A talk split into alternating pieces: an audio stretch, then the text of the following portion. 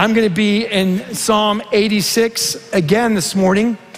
We were there last week, and I just felt like this, this psalm, this prayer of David, is so powerful that we need to be back in it. Last week, we focused on one particular petition of David, and that was in verse 4 Gladden the soul of your servant. And if you weren't here and weren't able to hear it, I don't say this very often, I want you to go listen to it because I think it's so important that we see who it is God's called us to be. And gladness of soul, joy in the life of a believer, believer is normative. That's the golden opportunity for us now as the church that in the midst of so much chaos, so much conflict, so much darkness, we who have Christ in us should be radiating that light. But so often it's not the case. We as believers don't really look glad of heart. We don't look that joyful. And this isn't a false joy. This is the deep joy that comes from an abiding trust in the living God. Psalm 86, 17 verses. Listen as I read, particularly for the character of God and David's communion with God. Incline your ear, O Lord, and answer me, for I am poor and needy. Preserve my life, for I am godly. Save your servant who trusts in you. You are my God. Be gracious to me, O Lord, for to you do I cry all the day. Gladden the soul of your servant, for to you, O Lord, do I lift up my soul. For you, O Lord, are good and forgiving, abounding in steadfast love to all who call upon you. Give ear, O Lord, to my prayer. Listen to my plea for grace. In the day of my trouble, I call upon you, for you answer me. There is none like you among the gods, O Lord, nor are there any works like yours. All the nations you have made shall come and worship before you, O Lord, and shall glorify your name.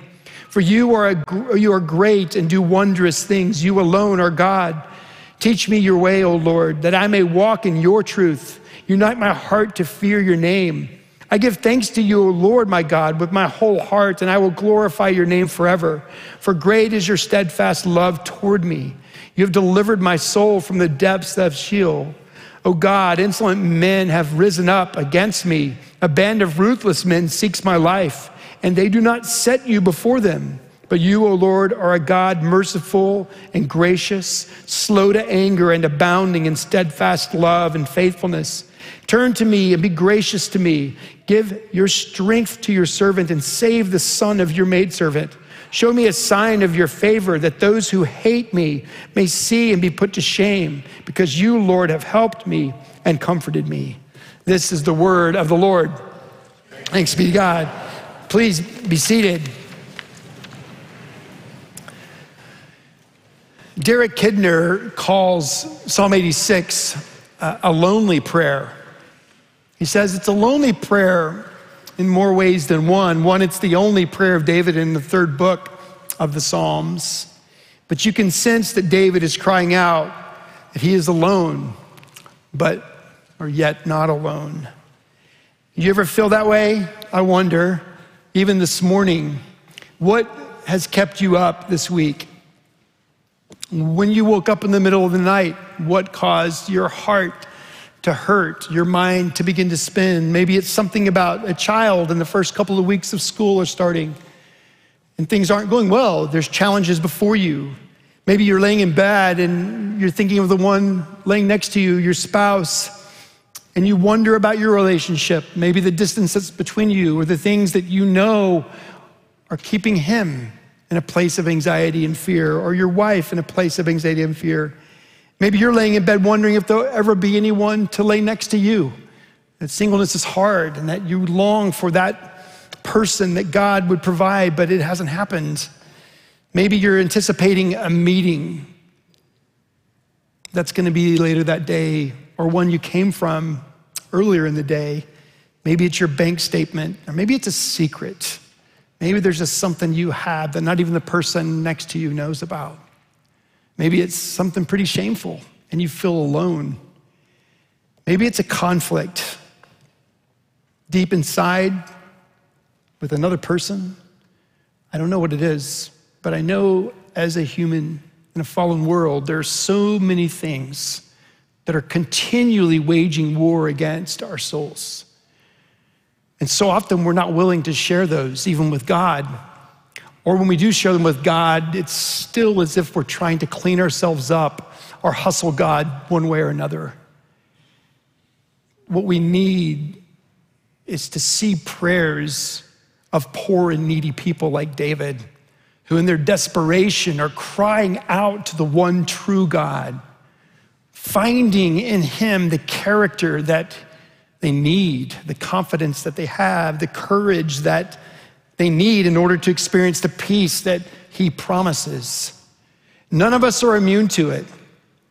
And for many, and this is important, the peace doesn't come very often, maybe even if ever. And sometimes it's because we simply have only treated God, Christianity, Christ, our King, the Holy Spirit, as an idea or an argument or a worldview. Christianity is a worldview. But in that worldview, it's so much more than just arguments to win a debate in a cultural war. It is the truth of a relationship with the living God, where the living God, the one true living God, is inside you. And David, when he's praying to the Lord, he finally, near the end of the prayer, gets real specific about what's wrong. And he says, Ruthless people are pursuing me, they want to kill me. Chances are you are or will experience relationships where there are people that are hostile after you. They're probably not holding muskets and spears, but they might have power to inflict pain on you. Where do you turn? David's situation many times was different. It really was spears, it really was stones, it really was the desire to see him killed. And when he found himself, himself in this situation, he would cry to the Lord and he would find himself in a place of courage. So, where did the courage come from? Two things I want to focus on. First is the character of God, and secondly, his communion with God. Look with me at verse one. As I said last week, David does something really interesting in the psalm. He describes who he is, poor and needy. He describes who God is and has a long list of the attributes of God. We're going to look at a couple. He then is specific about his relationship with God, the union that exists. And then he lists 15 petitions in 17 verses. Last week we focused on verse 4, gladden the soul of your servant, and verse 11, teach me your way. This morning I want to focus on God's character and upon David's communion with God. God's character, look with me at verse 5. For you, O Lord, are good and forgiving, abounding in steadfast love to all who call upon you. Children, most of you have prayed a prayer like this as we prayed as children when we were little, especially if someone asked us to pray for the meal. It went something like this God is good, God is great. Let's just stop there. In the middle of the night, whether you're little or old, whether your suffering is small or large, whether it is short or it's the sustained suffering, that's a powerful prayer. God is good and God is great. His character is defined by those two terms in perfection. David in verse 5 says it For you, O Lord, are good. Friends, I want you to think for a moment about meditation. Meditation is biblical. Meditation is nothing more than repeating something over and over. If you don't know how to meditate, ask yourself if you know how to worry. If you know how to worry in the middle of the night, you know how to meditate because that's what you're doing. Something needs to break the cycle of the meditation you're in that says, What if, what if, what if? And something that breaks it is the power of the Spirit and the Word. A simple statement of God is good and God is great. God is good, infinitely good, perfectly good all the time. David says, For you, our Lord, are good. And then he highlights some of his goodness by saying, You are forgiving and you are abounding in steadfast love. God's love is a gift and it's a good gift. Three times David mentions his steadfast love, his love for him. God is good in forgiving us of our sins. He's also good, and David says, You listen to my pleas for grace. Verse 7 In the day of my trouble, I call upon you, for you answer me. In God's goodness, He promises to answer our prayers. Sometimes his answer is yes, specific. Sometimes it's wait. And sometimes it's no, which is also specific. And sometimes when God says no, it can be heart wrenching. Yesterday, 10 o'clock, me and my wife, my family, we got to know. And it would be a small thing compared to some, but it was a big thing compared to us. But it was a very clear no. And on our knees over the last few days, we've been praying for this. And the answer was no. And what do you do with no? You meditate. And you can either meditate on what you can't understand in terms of the reasons as to why, or you can say, But I know you're still good. I know you're still great. This is what David was doing. Sometimes the answer is no, friends. Sometimes it's wait. Sometimes it is yes. In all three places, with all three answers, God is still who he says he is. Psalm 119 the Lord is good and does good, even when we can't see it as good. That must break the meditation of anxiety. Secondly, David focuses not just on the goodness of God, his forgiveness, his love, his mercy, his answer of prayers. He focuses on the greatness of God. Look with me at verse 10. David says, For you are great and you do wondrous things. You alone are God. Well, that's the second part. God is good. God is great. There's no one like God's greatness. Do you know why you wake up in the middle of the night and your mind can't stop? Because you're thinking about things that you don't have the power in and of yourself to change. You can't change a person. You can't change the person laying next to you. You can't change the children you gave birth to. You can't change them. You can do certain things to control to a point. When you have a new news of someone who's suffering an illness and you don't know what it is yet, the doctors aren't certain yet either. You wonder. Your mind goes, doesn't it? Mine does. But there's a great God, one true God. And one of the ways you can praise God and rest in his attributes is to know that there's nothing God can ever learn. In his greatness, he is omniscient.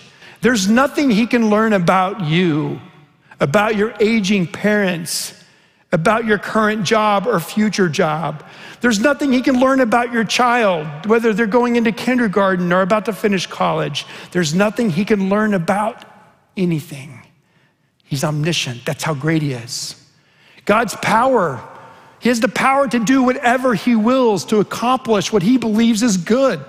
His power is not measurable. All other forms of power in this world are measurable. Even a hurricane that's bearing down in the Gulf, it's measured by a category. God's power is immeasurable. We will never exhaust understanding the greatness of God for all eternity. That's who it is that we're praying to who it is that David's praying to. He's omnipotent, he's omniscient, and he's omnipresent. He's with David as he's praying, everywhere present. David, near the end of his prayer, begins to speak about insolent men who have risen up against him, a band of ruthless men who seek his life. Earlier this summer, asking the Lord to lead me with what He wanted me to study personally, how He sought to encourage my life, I felt a deep need to read people who were dead. I felt the deep need to go to a generation or even centuries before to read about how people handled plagues, how people handled conflict outside the church, inside the church how they persevered in the midst of real suffering, because Christ told us suffering will be part of our life. Take up your cross daily, follow me. Years ago, John Piper, Pastor John Piper, Bethlehem Baptist, he's preached here before, wrote a series of books called The Swans Are Not Silent. There were seven books written, each one had three biographies. They were surveys, outstanding. Well, I noticed in our bookstore that he had put them in one collection. 21 Servants of Sovereign Joy. And Amy, who runs our bookstore, knows we're going to get more of these copies. This is a fantastic book. You don't have to read it cover to cover, but you could. It's that good. It's, it goes so, so, so inspiring. But at the beginning of one of the biographies, this one's about Charles Simeon. I'm not going to speak about him much. I'm going to speak about John Paton in a minute. But I want you to listen to what he says about the church. And this was written in the late 1990s. Here's what he writes What I have found is a great power for perseverance in keeping before me the life of a person who surmounted great obstacles in obedience to God's call by the power of God's grace. I need the inspiration from another century because I know that I am, in great measure, a child of my times. We all are. And if you like to read, I'm sure many of you do, you need to be reading people that aren't alive writing day alone. You need to go back and you need to read of others who persevered through sufferings that were so great and they did not lose hope. He said, one of the pervasive marks of our time, and this is about 20 years ago, a little over 20 years ago, one of the per- pervasive marks of our time is emotional fragility. It hangs in the air we breathe. We are easily hurt. We pout and mope easily. We blame easily. We break easily. We criticize easily. Our faith breaks easily. Our happiness breaks easily. And our commitment to the church breaks easily. We are easily disheartened. And it's true. Now, I want to be careful. There is mental illness. Depression is real. Anxiety is real. There are all sorts of things that wage war physically against the mind and the body. But there is more than that. It's a current, it's a toxic air of anxiety that is consuming us, it's overwhelming us. And as it overwhelms us, it's easy then not to be overwhelmed by the one that we should be overwhelmed by. Piper writes on when historians list the character traits of America in the last third of the 20th century commitment, constancy, tenacity, endurance, patience, resolve, and perseverance will not be on that list. The list will begin with an all consuming interest in self. Some of you said it, you knew it was coming. An all consuming interest in self. What do I like? What's my preference? Do I like this? Change the channel. The list will begin with an all consuming interest in self, self esteem, followed by subheadings of self assertiveness, self enhancement, and self realization. And if we think we are not children of our times, let us simply test ourselves to see how we respond when people reject our ideas. Do you see any of that happening right now? People reject our ideas, our views, or they spurn our good efforts or misconstrue our best intentions. We all need help. We are surrounded by and are part of a society of emotionally fragile people. The spirit of the age is too much in us. We need to spend time with the kind of people, whether dead or alive, whose lives prove there is another way to live. There is another way to live. There is a way to live where the normative Christian is a life full of joy, even in the midst of suffering, where there is a confidence that you have even when God says no, where you don't have to deny the pain of the no, but you still have the ability to say, I trust Him no matter what. One of the individuals that I've spent a lot of time with is a man named John Paton. John Paton was a missionary from Scotland Reading this brief biography led me to his whole autobiography, which is incredible. We have it in the bookstore. Maybe not because of last hour, but we have it down there and we'll have it down there. John Paton was an inner city missionary in Scotland. He had a fantastic ministry that was taking place. But he had a heart as we must too, because the Great Commission isn't over, to see the gospel taken to places where it's not yet been in print, where the Bible doesn't exist. He had a heart to go to the South Pacific Islands, to the New Hebrides Islands, where no one had gone except for 19 years before. This is the early 1900s, around the 1830s. 18, 1800s, not 1900s. James Williams John Harris, November 20th, 1839, are the first recorded missionaries to land on these islands. Within hours of them landing there, the savages of these islands murdered them, cooked them, and ate them in front of those on the ship. The ship left. 19 years later, this man, John Paton, who has a ministry that's thriving, hundreds of people, it's what we would call urban missions, hundreds of people are coming to the Lord, felt led to go. As he goes, he experiences the conflict. The conflict begins inside the church. Mr. Dixon, one of the elders, begins to explode. The cannibals, the cannibals, you'll be eaten by cannibals. The memory of Williams and Harris is too great. I want you to listen to the way John Paton responded. Mr. Dixon, you are advanced in years now, and your own prospect is soon to be laid in the grave, there to be eaten by worms.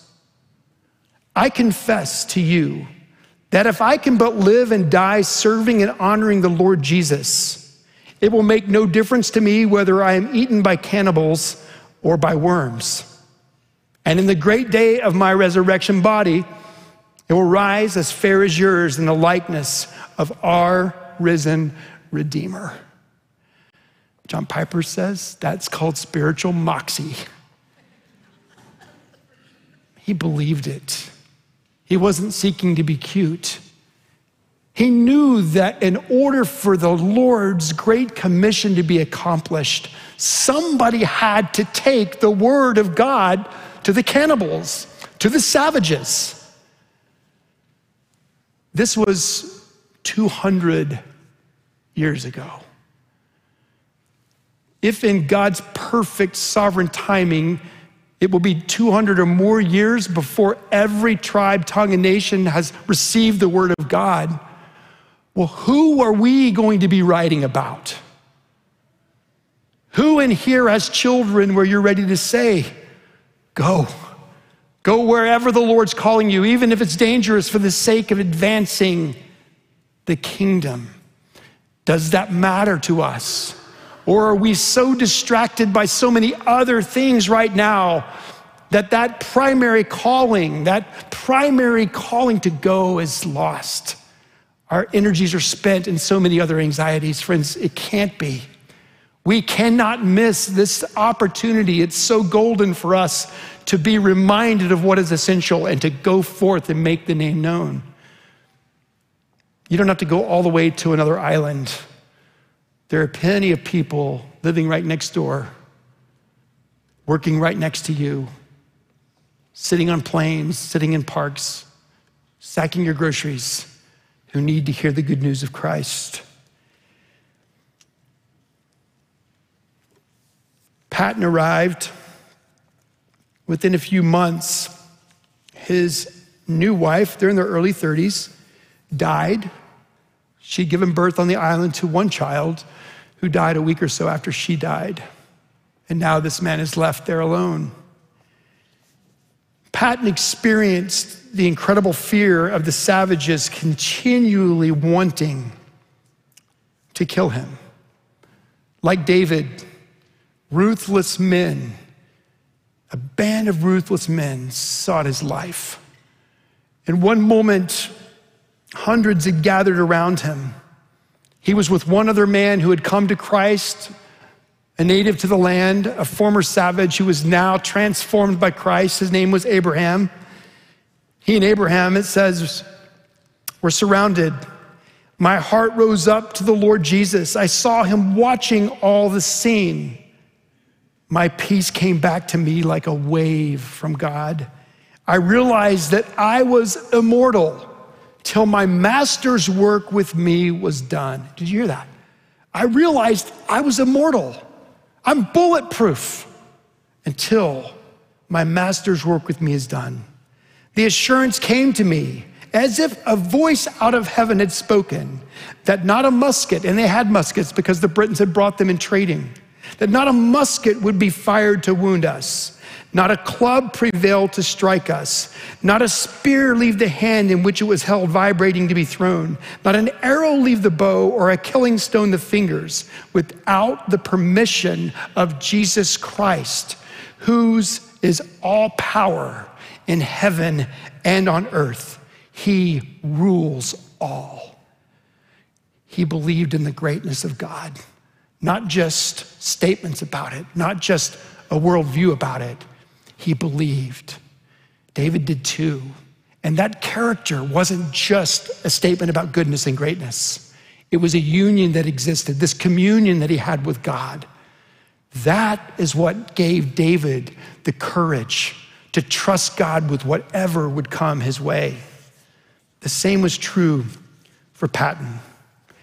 And one of the final moments in his life on that island before he came back to Scotland and then went back for his second tour, he has been told by a chief that the only way he could survive was if he climbed up a tree.